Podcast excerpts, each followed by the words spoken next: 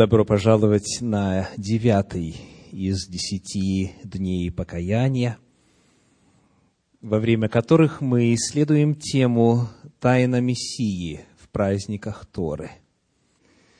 Итак, какой праздник мы сегодня должны рассматривать? Симхат Тора, радость Торы.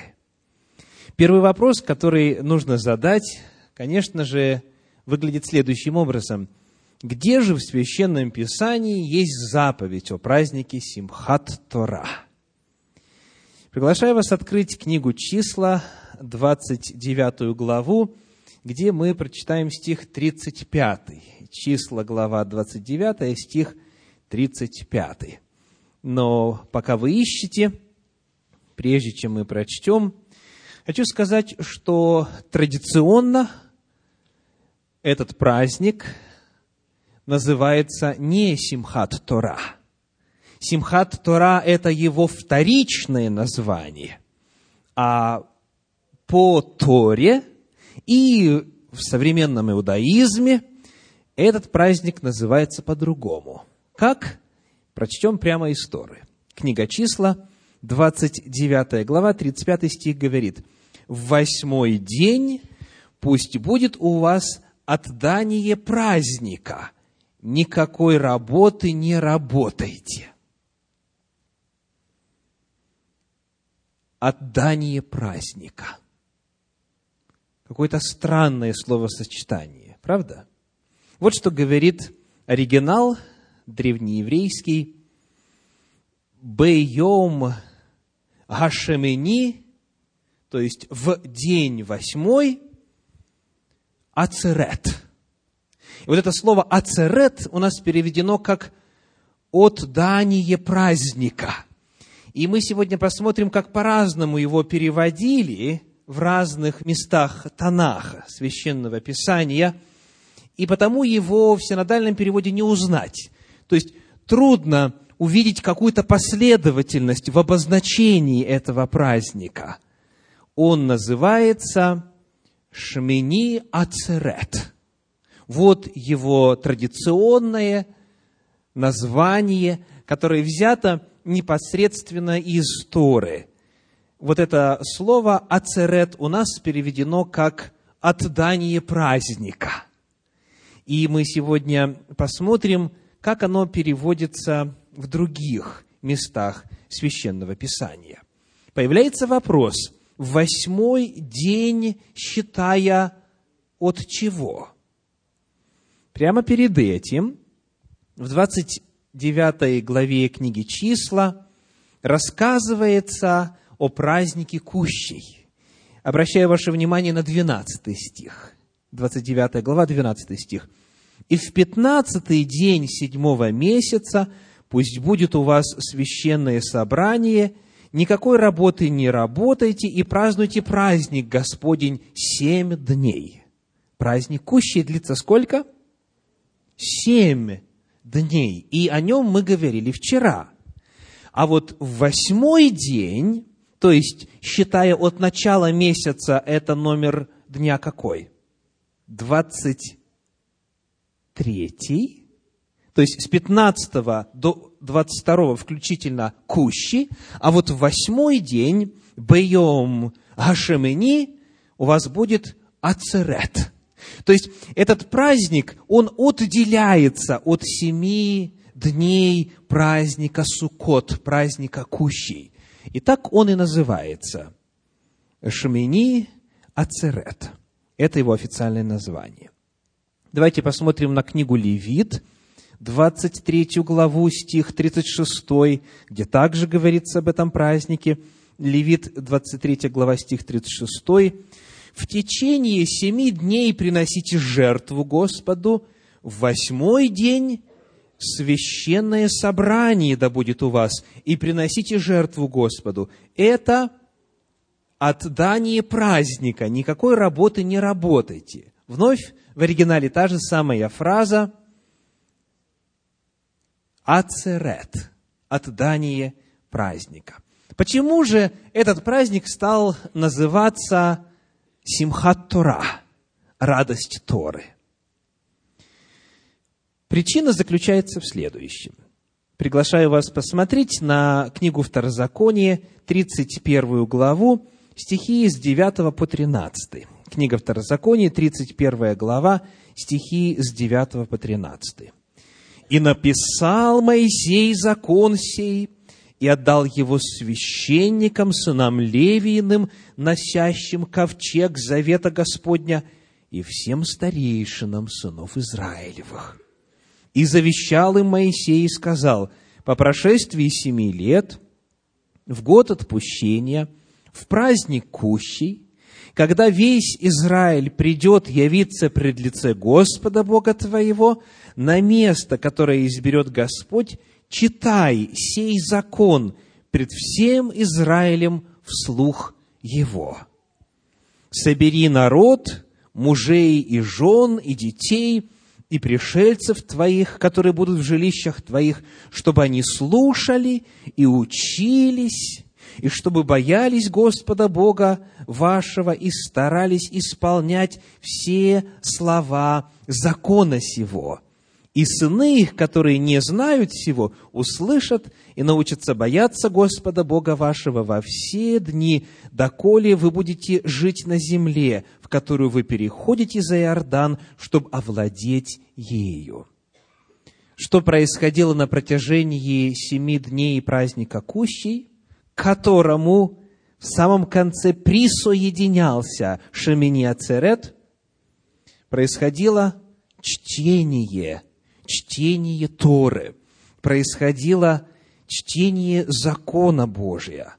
Таким образом, праздник Кущий и присоединявшийся к нему восьмой день от дания праздника по своей тематике были напрямую связаны с Торой, с чтением Пятикнижия.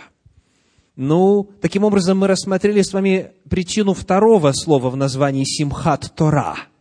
Тора – это потому, что Тора читается. А почему Симхат, почему радость? Давайте посмотрим в этой книге Второзаконие 16 главу. Второзаконие 16 глава, стихи с 13, давайте 13 и 14 прочитаем. Второзаконие, 16 глава, стихи 13 и 14. «Праздник кущи совершаю себя семь дней, когда уберешь с гумна твоего и источила твоего, и веселись в праздник твой, ты и сын твой, и дочь твоя, и раб твой, и раба твоя, и левит, и пришелец, и сирота, и вдова, которые в жилищах твоих». Итак, веселись. Вот повеление.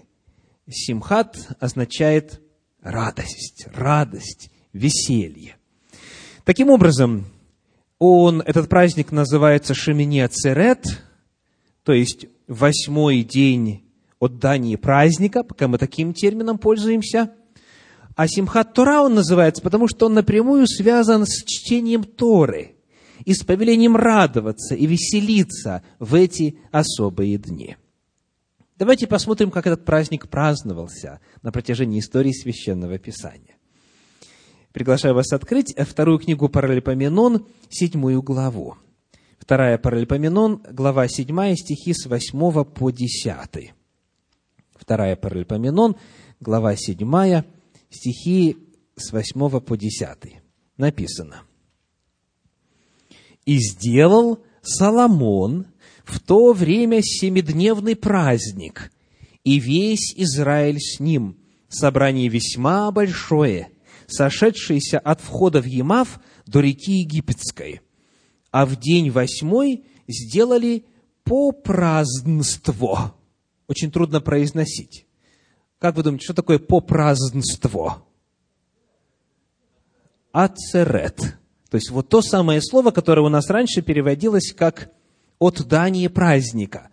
Итак, в восьмой день сделали по празднство, ибо освящение жертвенника совершали семь дней, и праздник семь дней. И в двадцать третий день седьмого месяца царь отпустил народ в шатры их, радующийся и веселящийся в сердце о благе, какое сделал Господь Давиду и Соломону и Израилю, народу своему». Итак, вы видите, что праздник Кущи, который длится семь дней, и вот это попразднство, восьмой день, они обозначаются по-разному. Они хоть и связаны тематически, но этот восьмой день все-таки отделяется, обозначается отдельным термином. И, соответственно, в 23-й день, как и полагается, праздник заканчивается, и можно всем возвращаться домой. Теперь мы переносимся во времени дальше. Прошли века. Храм Соломонов был построен в X веке до нашей эры. Тора была дана в 15 веке до нашей эры. И вот теперь приглашаю вас открыть книгу Неемии, восьмую главу. Неемии, восьмая глава, стихи 17 и 19. Неемии, глава восьмая, стихи 17 и 19. «Все общество возвратившихся из плена сделало кущи и жило в кущах. От дней Иисуса, сына Навина, до этого дня не делали так сыны Израилевы. Радость была весьма великая. И читали из книги закона Божья каждый день от первого дня до последнего дня и праздновали праздник семь дней, а в восьмой день по празднеству, по уставу. Итак, вновь праздник посвящается чтению Торы, и восьмой день по празднеству. Вот здесь чуть легче произнести, потому что есть дополнительное гласное. Это все тоже слово «ацерет». В принципе, оно довольно уникально для священного писания, это редкое слово.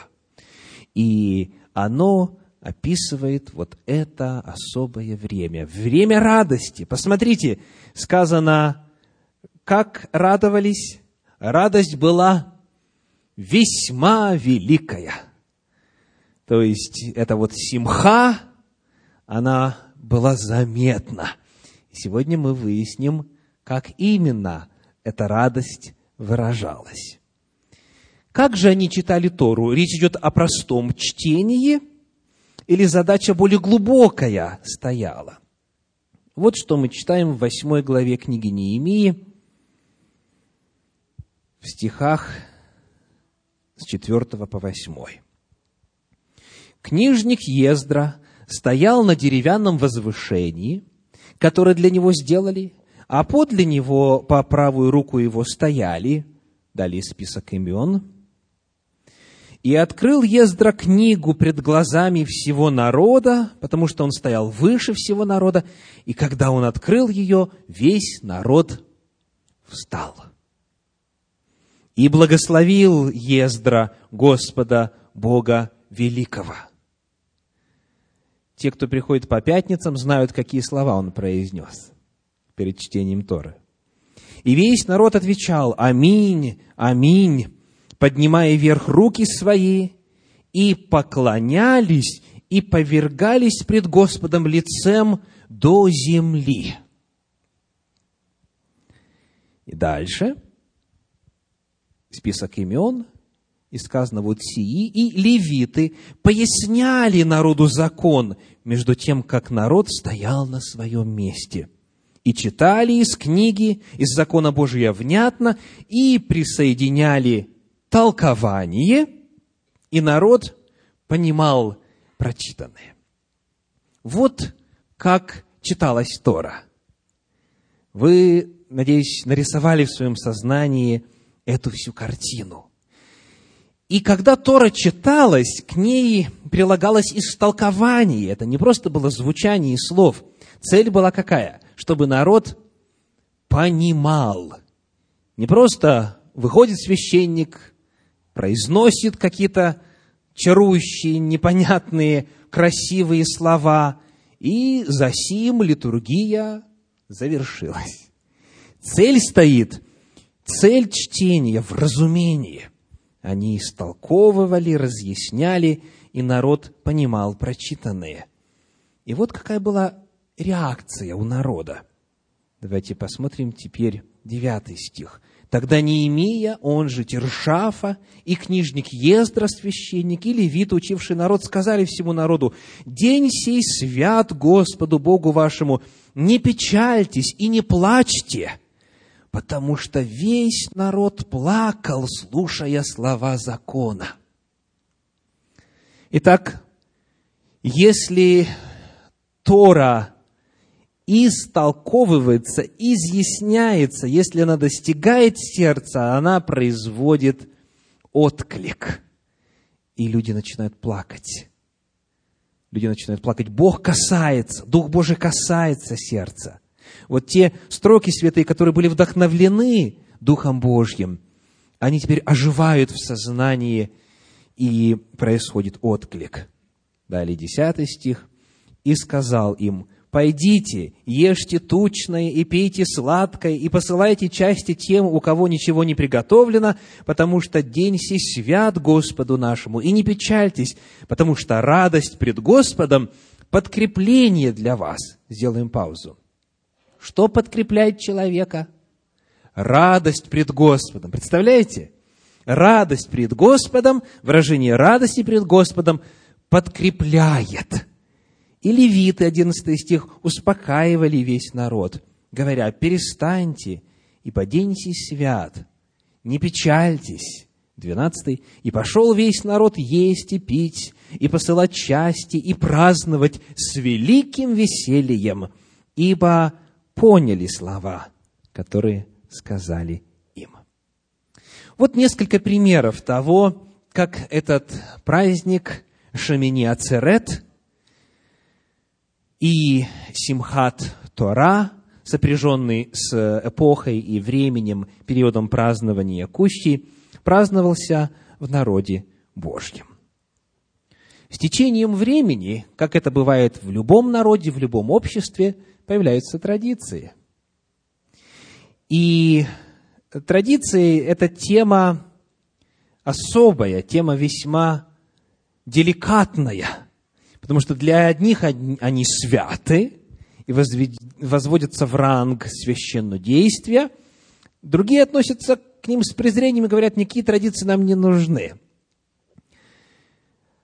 Но если вы посмотрите в историю своего общества, которому вы принадлежите, знаю, к синагоге ли вашей, или к церкви, к одной деноминации или к другой, вы увидите там появление традиции. Традиции – это неизменная, неотъемлемая и неизбежная составляющая истории. Главный вопрос, соответствуют ли эти традиции Слову Божию или не соответствуют. Так вот, в контексте этого праздника, когда читалась Тора и когда шла радость о Торе, со временем появилась традиция. Эта традиция называется водочерпание. Или же по-другому обряд изливания воды. Причем здесь вода, когда речь идет о Торе, да?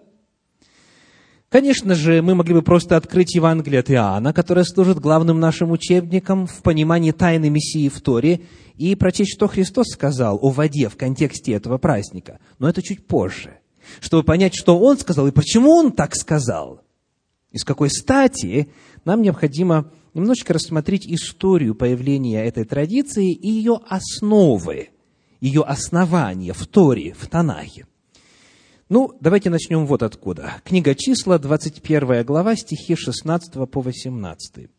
Книга числа, глава 21, стихи с 16 по 18.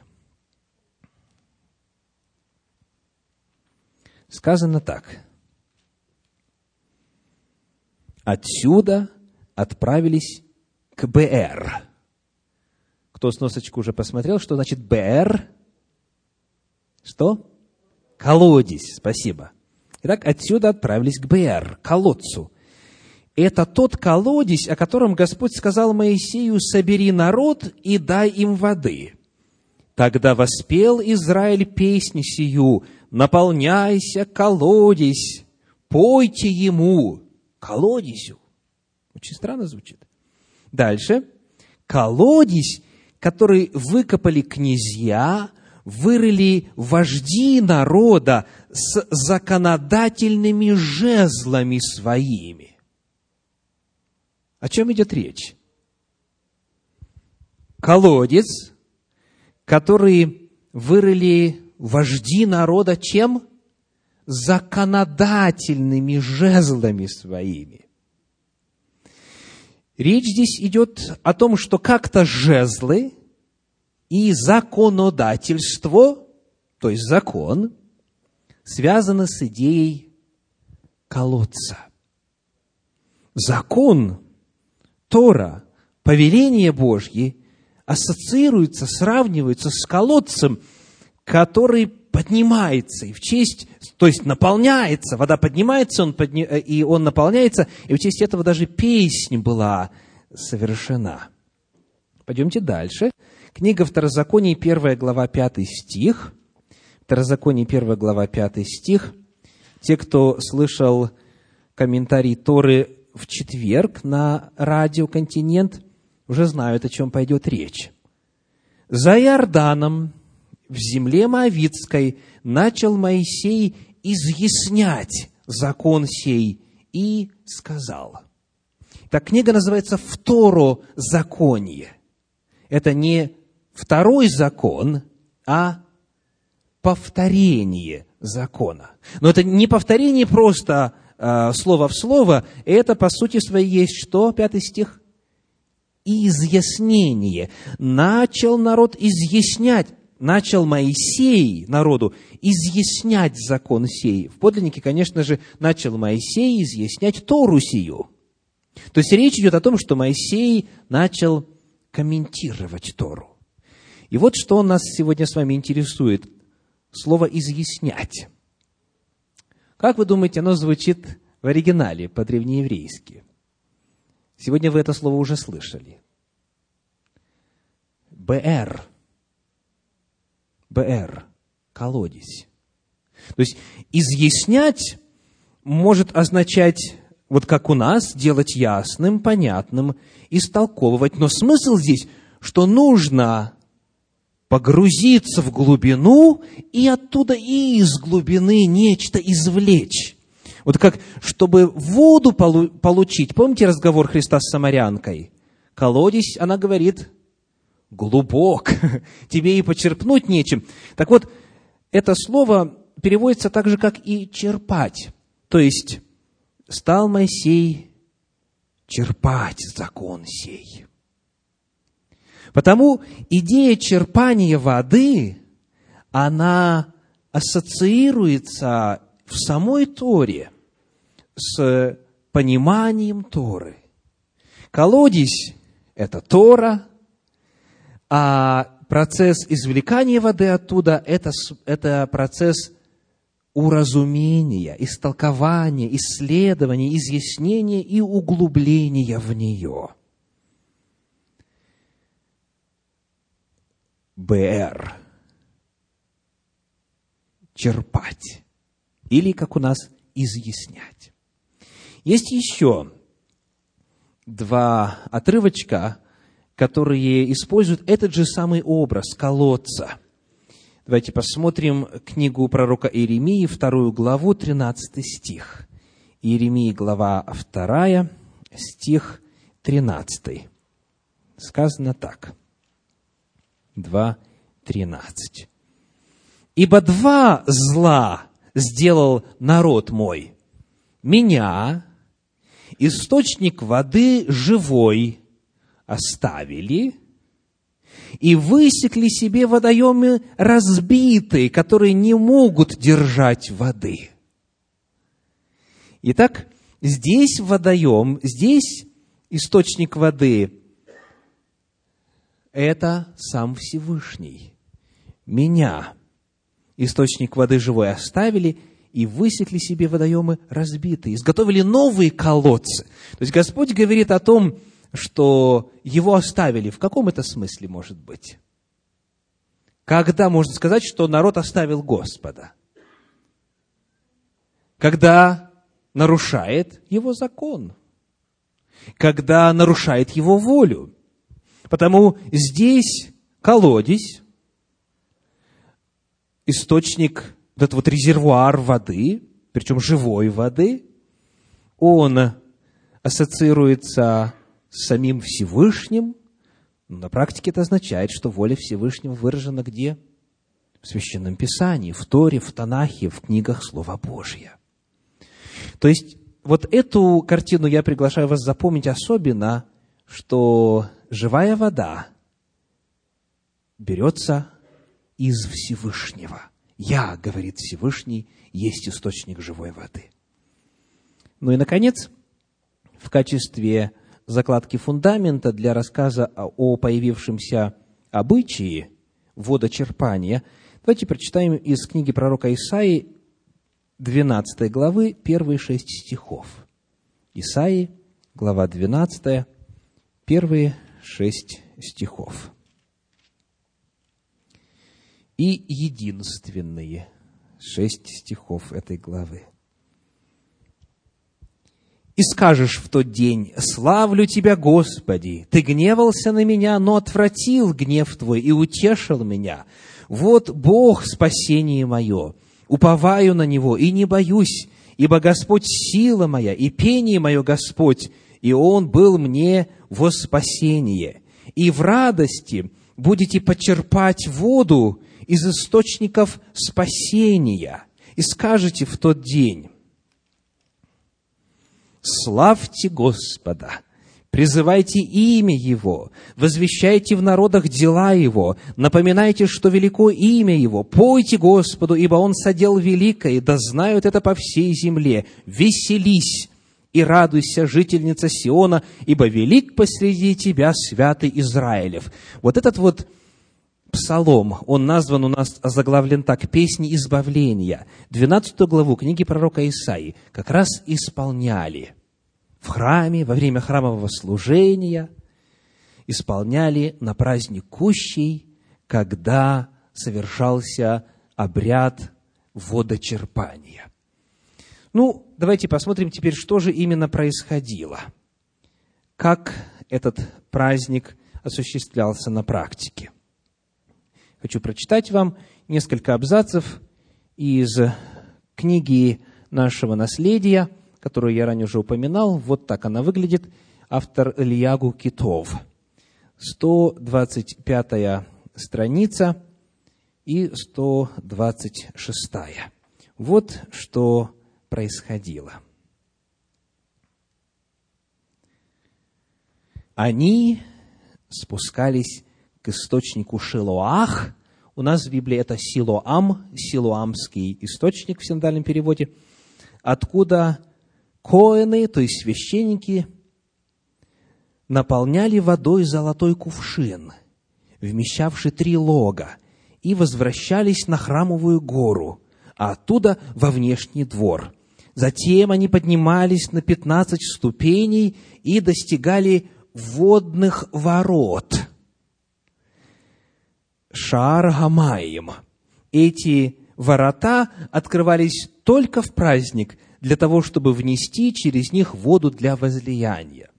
Это немножечко говорит нам о том, насколько этот обычай древний, где водяные ворота упоминаются в Священном Писании при описании Иерусалима. По крайней мере, когда народ вернулся из плена и восстанавливал стены, там упоминаются водяные ворота – Назывались они так, потому что через них вносилась вода для совершения этого обычая. В воротах они останавливались, и прежде чем вступить во внутренний двор, снова трубили в трубы. В это время другой священник заканчивал жертвоприношение, священник с золотым сосудом в руках поднимался к юго-западному углу жертвенника, под которым находилась приспособлений для совершения возлияния. Там стояли две серебряные чаши, предназначенные для возлияния. Одну из них священник наполнял водой из золотого кувшина, а другую вином. Затем он брал в правую руку чашу с вином и протягивал ее к востоку, а левую руку, направленную на запад, к храму, чашу с водой, воздевал обе руки к небу, чтобы народ мог видеть, как совершается возлияние, и возливал одновременно из обеих чаш вино и воду на жертвенник, откуда она стекала в подземелье. Что-нибудь напоминает вам это все? Когда Агнец Божий был заклан, тогда, когда тело его было пронзено копьем, сказано, вытекла кровь и вода. Вино в Священном Писании – это символ крови. То есть здесь у нас целый ряд мессианских тем звучит. И чем дальше мы изучаем, тем более ясно это становится. Пока священник совершал возлияние, левиты стояли на своих возвышениях возле, возле жертвенника и пели, аккомпанируя себе на 93 музыкальных инструментах песнь этого дня. Пение псалма дважды прерывалось трублением, а после его завершения трубили в третий раз. Всякий раз, когда раздавался звук трубы, весь народ, находившийся во дворе храма, преклонял колени и падал ниц. Когда левиты заканчивали пение псалма, народ расходился по домам в добром расположении духа. Помимо вот этого обычая, или точнее скажу, в контексте совершения обычая водочерпания, а вода символизировала что? Истину, которая содержится в Торе, была радость огромная. Фактически, в Талмуде сказано, что кто не видел празднества водочерпания, тот не знал настоящей радости в жизни. И вот, чтобы хоть немножечко представить, о чем идет речь, давайте посмотрим на небольшой отрывочек из этой же книги. В праздничной толпе музыканты играли на своих инструментах, флейте, цимбалах и так далее, а те, кто умел петь, пел. Старейшины, член, члены Синедриона, ученые и именитые люди танцевали при свете факелов – подбрасывая факелы и жонглировали ими. Их каблуки отбивали чечетку на камнях храмового двора, факелы взлетали высоко вверх, и все уста громко восхваляли Всевышнего. К этому веселью допускались только величайшие мудрецы Израиля, то есть те, кто веселил весь народ, кто как бы устраивал представление, главы Ешив – то есть школ для изучения Торы, члены Синедриона и старейшины, великие ученые и благочестивые, богобоязненные люди. Они радовались и веселили народ. Этой чести надо было удостоиться. Все остальные, мужчины, женщины и дети, приходили для того, чтобы посмотреть и послушать о рабане Шимоне бен Гамлиэле, рассказывают, что во время праздничного веселья он брал в руки восемь факелов и так ловко жонглировал ими, что ни один из них в воздухе не касался другого. Склоняясь в поклоне, он касался земли большими пальцами рук, нагибался, целовал камни двора и выпрямлялся продолжая в это время жонглировать, никто другой не мог повторить этот поклон. Пока мудрецы и праведники веселили народ в верхнем дворе, Левиты стояли на 15 ступенях, ведущих в книжный двор. Этим ступеням соответствуют 15 псалмов, песен восхождения, сложенных царем Давидом. Стоя на ступенях, они играли на кинорах, тимпанах, арфах, трубах, волынках и множестве других инструментов, восхваляя имя Всевышнего вплоть до самых петушиных криков и так далее. Вот небольшая картина того, как же происходило празднование праздника Кущей в контексте чтения Торы и праздника Симхат Тора. И вот наступило время, и Мессия пришел. Посмотрим, что происходило на праздник Кущей, согласно седьмой главе Евангелия от Иоанна. Евангелие от Иоанна, седьмая глава. Прочитаем в начале второй стих, седьмая глава, второй стих. «Приближался праздник иудейский, постановление кущей». То есть все, что происходит в седьмой главе, оно посвящено событиям, которые имели место на тот праздник. И вот теперь десятый стих. «Но когда пришли братья его, тогда и он пришел на праздник не явно, а как бы тайно». Иисус тоже оказывается на празднике Кущи в Иерусалиме. Теперь стихи с 14 по 17. Что он там будет делать на празднике Кущи?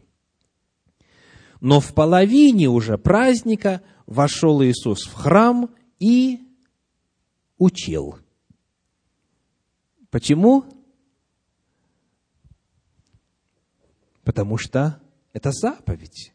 Все эти дни должны были быть посвящены чтению и изъяснению Торы. Иисус Христос, как мы увидим здесь дальше, Он разбирал вопросы Моисеева законодательства. Он давал свое авторитетное толкование. И читаем дальше. «И дивились иудеи, говоря, как он знает Писания, не учившись?»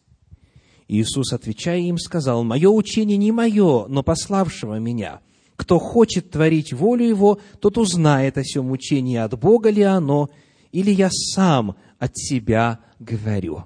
Иисус Христос в праздник Кущей занимается тем, что предписано в законе Моисеевом. Он занимается обучением народа, истолкованием заповедей Божьих. Он утверждает, что он не свое учение преподает, а учение Отца, учение того, кто и ассоциировался в сознании верующих людей с дарователем Торы. Читаем дальше, в 7 главе, 19 стих. «Не дал ли вам Моисей закона, и никто из вас не поступает по закону?» О чем идет речь? О том, как же правильно жить по Торе. Речь идет именно о законе, который дал Моисей. Это то, что он записал. Это Пятикнижье. Это Тора. Далее нас интересуют стихи с 21 по 24. Иисус, продолжая речь, сказал им, «Одно дело сделал я, и все вы дивитесь. Моисей дал вам обрезание, хотя оно не от Моисея, но от отцов, и в субботу вы обрезываете человека. Если же в субботу принимает человек обрезание, чтобы не был нарушен закон Моисеев, на меня ли не годуете за то, что я всего человека исцелил в субботу? Не судите по наружности, но судите судом праведным. Итак, какой идет процесс? Процесс осмысления истинного значения Торы. Это как раз то, что делал Ездра и прочие, пришедшие из Вавилонского плена, присоединяли толкование, чтобы народ понимал прочитанные. И нам, конечно, было бы очень интересно задаться вопросом, а почему вдруг, почему вдруг стояла такая проблема. Если человек родился так, что восьмой день его жизни приходится на субботу, почему вдруг факт обрезания его мог посчитаться нарушением субботы? Вот вы что-нибудь в Торе такое находили, что говорило бы, что исполнение Божьей заповеди в субботу, в данном случае заповеди об обрезании, оно по своей природе может как-то субботу нарушать? Ну, конечно же, нет. А проблема вот была в чем. Для того, чтобы совершить обрезание, необходимо было использовать нож, необходимо было использовать некоторые иные приспособления, а на тот момент уже существовало так называемых 39 видов запрещенных работ. И в том числе использование ножа. Вот, и совершение там ряда иных действий. Так вот, а, возникла проблема, что тогда обрезание будет противоречить закону о субботе. Но Христос им говорит, никто из вас не поступает по закону Моисея. То, что мы читали в стихе 19. «Не дал ли вам Моисей закона, и никто из вас не поступает по закону?» То есть Иисус Христос говорит о том, что их понимание, их истолкование закона вот в этой части, оно неверно. Но он не говорит об этом прямо. Он говорит, хорошо, если вы приняли вот такое решение, то тогда, пользуясь тем же методом, той же логикой, то, что я сделал в субботу, а что он сделал в субботу? Исцелил человека. То, что я сделал в субботу, это тем более не нарушение. То есть мы могли бы с вами долго и довольно интересно исследовать, что тогда считалось нарушением субботы, что нет.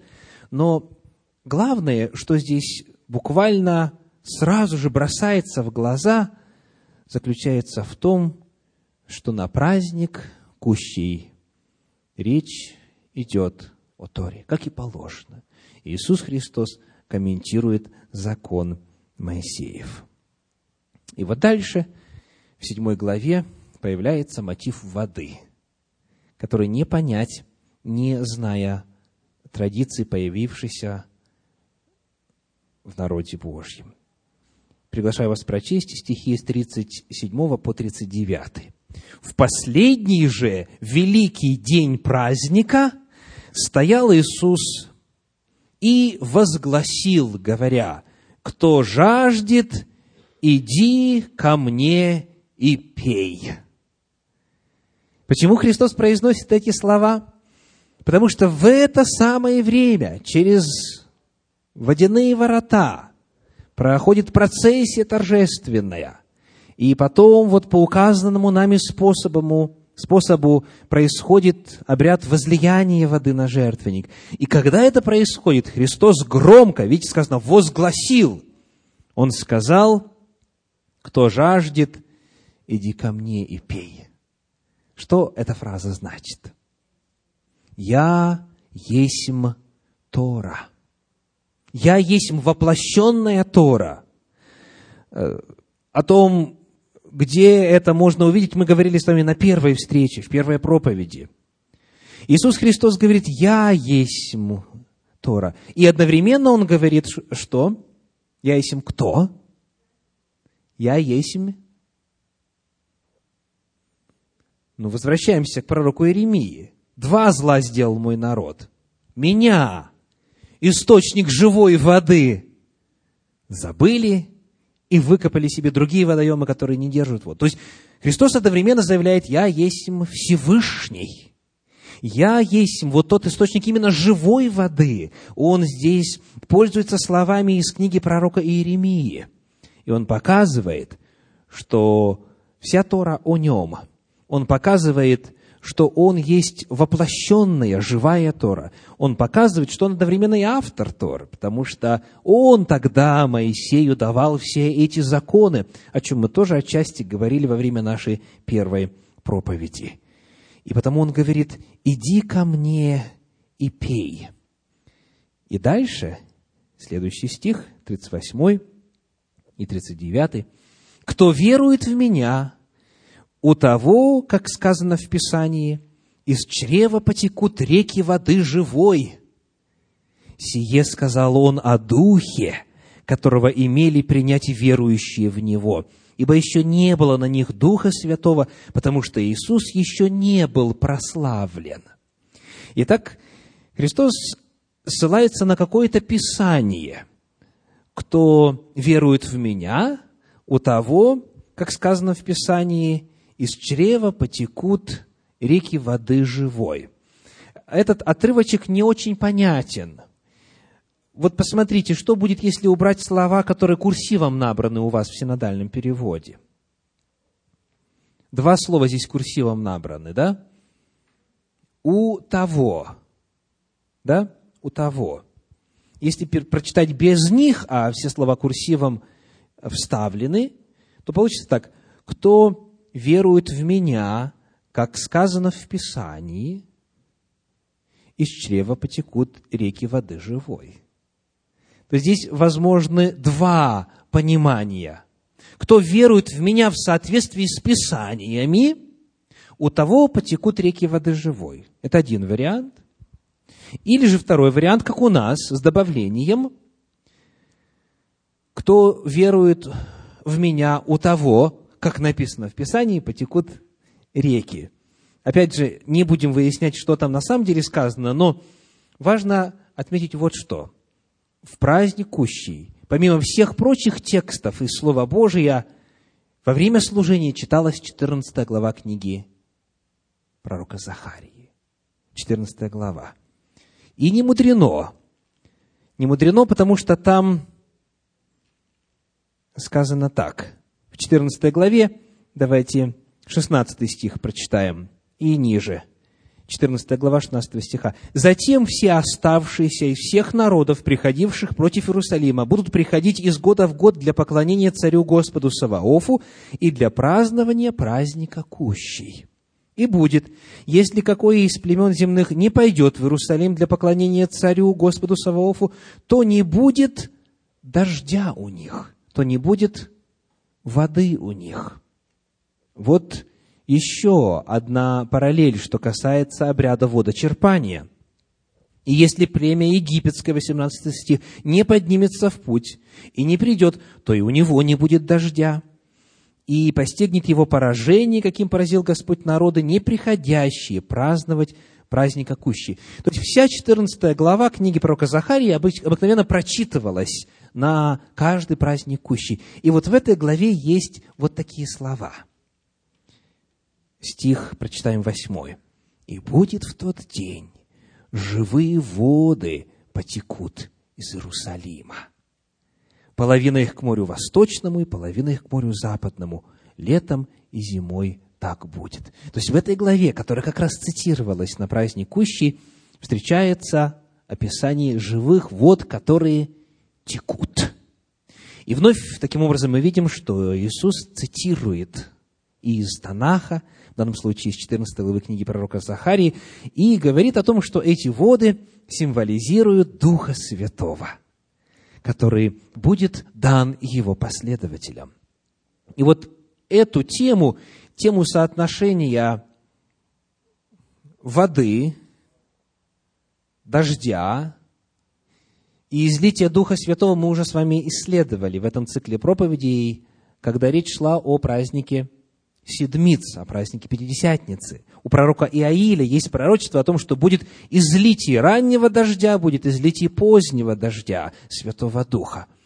Но я хотел бы еще раз, еще раз уяснить для всех присутствующих соотношение Торы и Духа Святого. Почему в этот день? Почему здесь, в этом контексте говорится о Духе Святом во время празднования Симхат Тора. Книга Исход, 31 глава, 18 стих, рассказывает о том, как Тора была написана. Книга Исход, глава 31, стих 18 говорит. «И когда Бог перестал говорить с Моисеем на горе Синае, дал ему две скрижали откровения, скрижали каменные, на которых написано было перстом Божьим. И вот изучение этой фразы, значение фразы «перст Божий» приводит нас к удивительному открытию.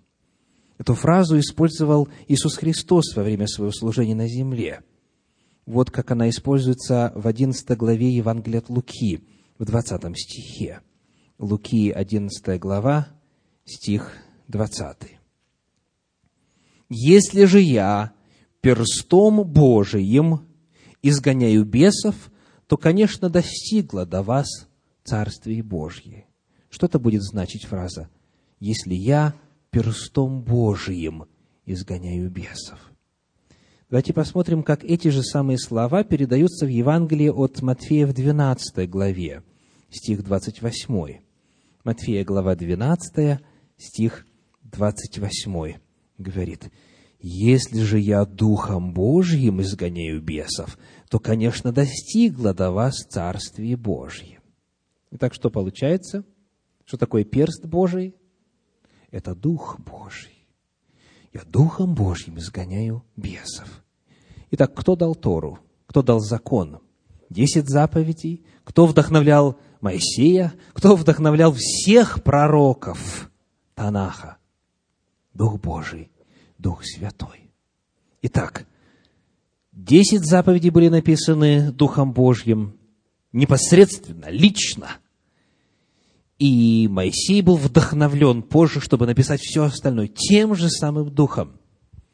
И потому Иисус Христос здесь говорит о том, что настанет время, когда Дух Святой зальется в исполнении пророчеств. Тогда придет время, и из чрева верующих потекут воды. То есть придет что? Придет состояние, при котором закон будет находиться внутри, внутри, в сердце или в чреве, как сказано здесь, да? И он вот оттуда, изнутри, он не будет чем-то внешним, сторонним, он станет частью естества человеческого, он оттуда будет изливаться. Там воля Божья будет жить. Вот значение слов Иисуса Христа. Дух Святой дал Тору, Дух Святой дал весь Танах, и Он же сегодня по-прежнему помогает ее уяснить, помогает ее понять и жить по ней. Радость на праздник Симхат Тора, радость на праздник Кущий, которые тематически связаны друг с другом, выражалась следующим образом. Хочу прочитать для вас из книги «Христос. Надежда мира», автор Елена Уайт, абзац, описывающий радость в этот праздник. Эти слова Иисус произнес, сказано, во дворе храма, специально предназначенном для служения во время праздника Кущи. Посреди двора возвышались два высоких столба, поддерживающих огромные светильники. После вечернего жертвоприношения все светильники зажигались, озаряя светом Иерусалима. Этот обряд совершался в память о столпе огненном, который направлял Израиль в пустыне, а также считался указанием на пришествие Мессии. Вечером, когда все светильники были зажжены, двор храма становился местом великой радости. Седовласые старики, священники храма и правители все вместе исполняли праздничные танцы под музыку и пение левитов. То есть, когда Господь повелевал веселиться своему народу, народ выражал это веселье в пении, в музыке и в богослужебных танцах. Эта радость переливалась через край. А радовались о чем? О законе. Я упоминал, кажется, здесь уже однажды, как э, во время служения в Нижнем Новгороде один человек описал свое ощущение закона – он тогда говорил о двух скрижалях. Он говорит, эти две скрижали на моей спине, как две железнобетонные плиты. Ограничения кругом. Кому нравится закон? Кто при слове «закон» начинает веселиться? Ответ – редко кто. Потому что в христианстве столетиями учили, что закон отменен. Закон нам не нужен. Это было для несчастных евреев. Бог их мучил почему-то. Хотя вроде они его избранный народ. Да? Это для них это мучение, это для них это тяжесть. А у нас тут благодать, можно жить как хочешь. К сожалению, вот такой взгляд насаждался на протяжении многих столетий. Он весьма далек от того, как в Священном Писании закон Божий представлен. Закон Божий – это что по Библии? Это повод для радости, это то, что приводит в движение все естество человека. Он начинает петь, он начинает, начинает танцевать, он начинает веселиться, потому что у него есть Божий закон. Вот отношение к закону. И когда мы знаем, что Тора воплотилась во Христе, в Спасителе, когда мы знаем, как Он о ней отзывался, перед нами стоит очень серьезный вопрос. Совпадает ли наше мироощущение, наше восприятие Божьего закона и десяти заповедей, и того, что написано в Пятикнижье Моисеевом, совпадает ли это с тем, как Господь предлагает в Своем Слове? Как вы относитесь к закону? Какие у вас эмоции вызывает слово «закон»? Заповеди. Что, что в вашем сердце появляется? Радость или скорбь? И этого нельзя, и этого нельзя. И то не делай, и то не говори, и так не поступай. Жизни нет никакой. Вот так многие относятся к Божьему закону, не понимая – не понимая, что Он есть источник подлинной радости, что жизнь по заповедям этим Господним, она есть благословение. Как говорит Священное Писание в книге Псалтирь, в соблюдении их великая награда, не за соблюдение, а в соблюдении. Потому что Тора – это жизнь ваша, говорит Священное Писание. И главное – что у христиан в особенности, кто принимает Новый Завет, нет абсолютно никакого права так относиться к закону. Потому что единственные места, которые говорят о Новом Завете, которые пророчески предсказывают Новый Завет и которые рассказывают, как этот завет был заключен, эти места все о Торе – все эти места о законе.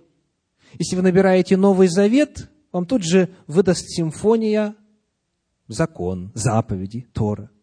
Давайте напомним, о чем идет речь. Книга пророка Иеремии, 31 глава, стихи с 31 по 33. Многие из вас знают это наизусть. Из Иеремии, 31 глава, стихи с 31 по 33 говорит так – «Вот наступают дни, — говорит Господь, — когда я заключу с домом Израиля и с домом Иуды новый завет. Не такой завет, какой я заключил с отцами их в тот день, когда взял их за руку, чтобы вывести их из земли египетской. Тот завет мой они нарушили, хотя я оставался в союзе с ними, говорит Господь. Но вот завет, который я заключу с Домом Израилевым после тех дней, говорит Господь, вложу закон мой во внутренность их, и на сердцах их напишу его, и буду им Богом, а они будут моим народом. Вот суть Нового Завета. Это когда закон из скрижалей, из Торы, из свитка перекочевывает в сердце. И потому из чрева из внутренностей, из естества человеческого начинает литься живая вода. Вот об этом говорил Иисус Христос. Если кто-то пытается отделить Иисуса Христа от закона, тогда он автоматически уничтожает Иисуса Христа. Потому что Он и есть закон. Он есть воплощение закона. Итак, в каком завете находитесь вы? Приняли ли вы Новый Завет? Тот завет, который обещан Дому Израиля и Дому Иуды. Тот завет, который берет те же Божьи законы и записывает теперь их уже в другом месте, в сердце, в разуме, в сознании. Вступили ли вы, приняли ли вы вот этот завет? В Священном Писании, во втором послании к Коринфянам, в третьей главе, об этом говорится так. 2 Коринфянам, 3 глава, стихи с 3 по 8. 3 глава, стихи с 3 по 8. «Вы показываете собою, что вы письмо Христово, через служение наше, написанное не чернилами, но духом Бога живого. Не на скрижалях каменных, но на плотяных скрижалях сердца. Что пишет Дух Святой в сердце христианина. Закон Божий пишет. Закон Божий. Такую уверенность мы имеем в Боге через Христа. Не потому, чтобы мы сами способны были помыслить, что от себя, как бы от себя, но способность наша от Бога. Он дал нам способность быть служителями Нового Завета, не буквы, но духа, потому что буква убивает, а дух животворит. Если же служение смертоносным буквам, начертанное на камнях, было так славно, что сыны Израилевы не могли смотреть на лице Моисеева по причине славы лица его приходящей, то не гораздо ли более должно быть славно служение Духа? Скажите, термин «славный» и «более славный» может ли означать, вот здесь было много, а теперь совсем ничего? Вы видите, что это значение прямо противоположное, да? Если здесь была слава, если соблюдение закона в эпоху до явления Духа Святого, как он был излит, начиная с Дня Пятидесятницы, было славно, то тем более, когда Дух Святой явился, и когда дает силу, и когда вписывает желающим, открывающим сердце, вписывает закон, то это служение теперь намного более славно. То есть способность человеческого естества соблюдать заповеди Божьи – теперь намного большая, чем была раньше. И, наконец, 9 стих. «Ибо если служение осуждения славно, то тем паче изобилует славою служение оправдания». И, наконец, 1 Коринфянам 6 глава, 19 стих. 1 Коринфянам 6, 19. «Не знаете ли, что тела ваши – суть храм живущего вас Святого Духа, которого имеете вы от Бога, и вы не свои. Ваши тела – это храм Святого Духа. Так говорит Священное Писание. В храме находится что? В контексте нашей сегодняшней темы. В храме закон Божий находится. В самой сердцевине храма, во святом святых. И если закон там находится, если он записан в разуме, в сердце, в сознании, то тогда вот эти воды живительные могут истекать оттуда и благословлять всех вокруг. И это делает Дух Святой, согласно словам Иисуса Христа. Потому каждый из нас либо является храмом, либо не является храмом. Храм – это вместилище закона Божьего. А перед этим, то, что мы читали в 3 главе 2 послания к Коринфянам, а, там говорится о сравнении двух скрижалей. Есть скрижали каменные, есть плотяные скрижали сердца. Скрижали вновь имеют свое вместилище, они находятся в ковчеге. Потому, если в сердце у человека скрижали, плотяные скрижали, то сам он есть что? Он сам есть вместилище скрижали. Он есть ковчег. Он есть ковчег, самый святой предмет. Он есть храм, потому что там закон Божий живет. Вот эта картина праздника Симхат Тора. А почему он празднуется?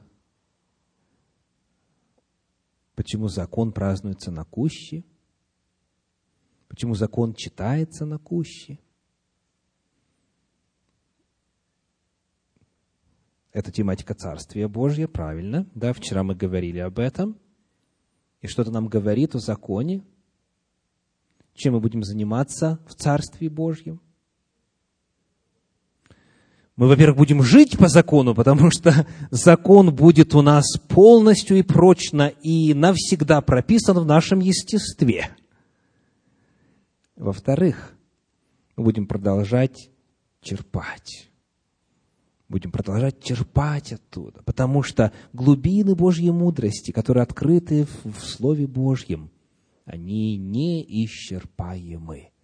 Всю вечность будем продолжать изучать Божьи законы. И вот эта истина запечатлена в том факте, что когда на восьмой день этого праздника, когда на Симхат Тора заканчивается чтение Торы во всех синагогах мира, читаются последние главы книги Второзакония, тут же читается начало книги Бытие, чтобы подчеркнуть, что Тора никогда не заканчивается, что она вечна. И тут же начинается новый годичный цикл чтения Торы.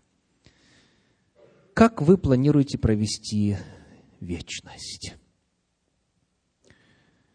Это во многом связано с вашим ответом на вопрос, как вы ныне относитесь к Божьему закону, к Божьим заповедям. Какие он вызывает у вас эмоции – Приняли ли вы Новый Завет? Позволили ли Духу Святому записать без ошибок закон в сердце? Вот это вопрос сегодня.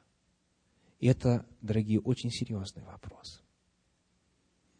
Потому что если текут, благодаря Духу Святому, из нас живые реки, то значит мы по естеству подойдем к тому обществу, которое будет жить в Царстве Божьем. Это то, о чем мы молимся в молитве «Отче наш». Да будет воля Твоя и на земле, как на небе.